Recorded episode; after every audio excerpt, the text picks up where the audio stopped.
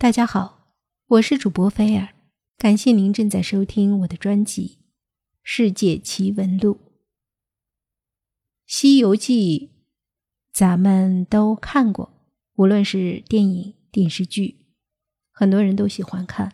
其中，六耳猕猴是出现在《西游记》这本名著中的比较有趣的角色。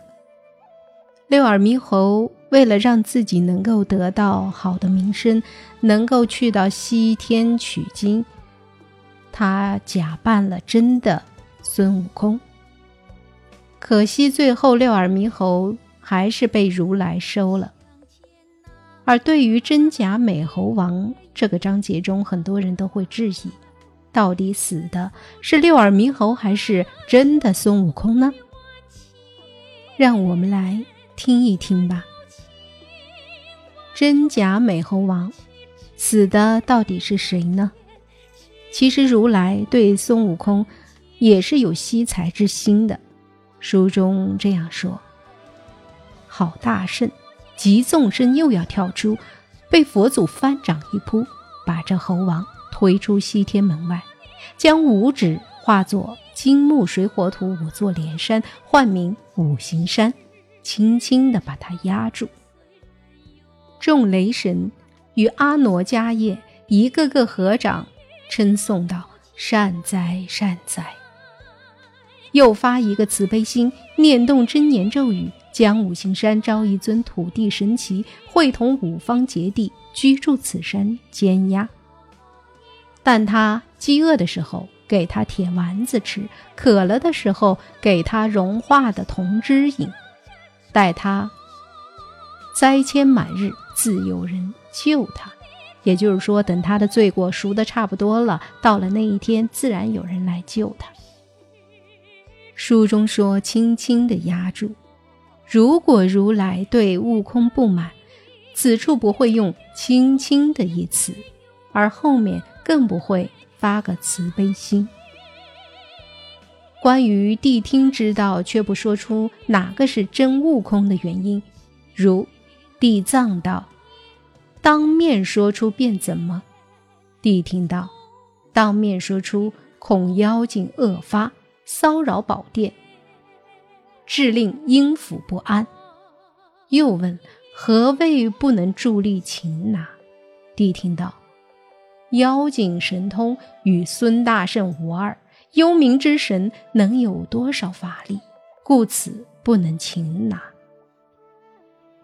据以上所述，谛听不说出来的原因，在原文里已经说得很明白了，就是怕假的那个大闹地府。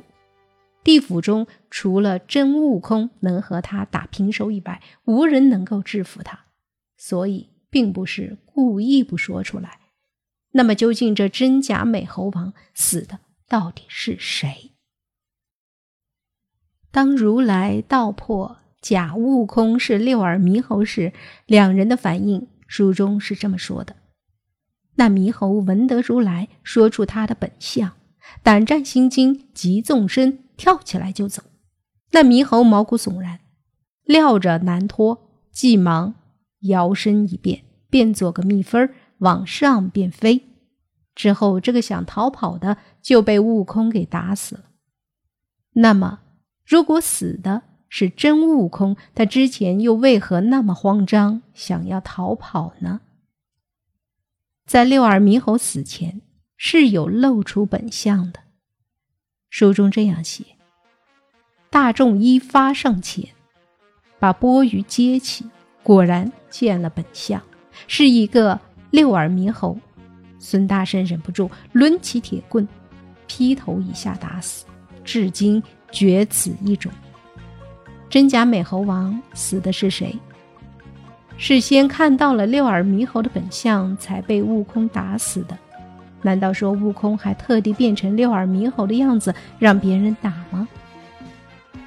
以上呢，都是引用的《西游记》原著当中的句子。综上所述。不管假悟空是真悟空的心魔，还是六耳猕猴，死的必定不是真的悟空。真假美猴王那个章节，书中是这样写的：六耳猕猴不甘心自己的失败，加之他想独自前往西天取经，赢得名声，生成正果，于是他三番五次的假扮成孙悟空，以假乱真，迷惑了唐僧。六耳猕猴有意在唐僧面前杀伤小道，让唐僧误以为是悟空所为，把他逐出禅门，自己就可以乱中取利，趁机抢走通关牒文。唐僧果然中计，在大念了一通紧箍咒之后，要将孙悟空赶走。孙悟空遭此冤枉后，忠心不改，为保唐僧去西天取经，他不得不去南海普陀。求助于观音菩萨，但六耳猕猴自是有一身通天的本领，一而再、再而三的与孙悟空掀起了一场场恶斗。两个猴子都使出了看家本领和浑身的解数，一直打上了凌霄宝殿。玉皇大帝令他们二人停止，但六耳猕猴竟然不服从玉帝的命令，闹得玉帝也无可奈何。真假美猴王一直厮打到灵山，要让如来佛祖辨个真伪，说出是非。在佛法无边的如来面前，六耳猕猴最终闹了个原形毕露，自食恶果。唐僧师徒四人在战胜了六耳猕猴以后，又踏上了去西天取经的漫漫长路。以上是真假美猴王的概括。可能还是有很多朋友怀疑，在真假美猴王这一章节中死的究竟是谁？那是一个疑团。但是不管怎样，相信吴承恩并没有安排孙悟空死吧？六耳猕猴是什么呢？六耳猕猴也就是假悟空，没有姓名，实力和真孙悟空一般无二。大战真的美猴王，闹到上天入地下海。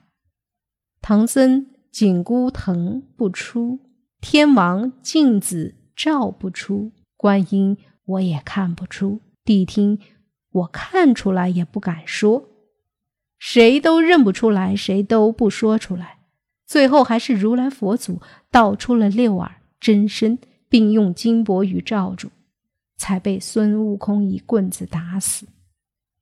有一说为孙悟空之二心，故与。孙悟空本领无二，也就是说，这是真的美猴王的心魔。《西游记》本来就是神话小说，对于这部名著，我们抱着欣赏、崇敬的心态去读、去看就可以了，没有必要较真。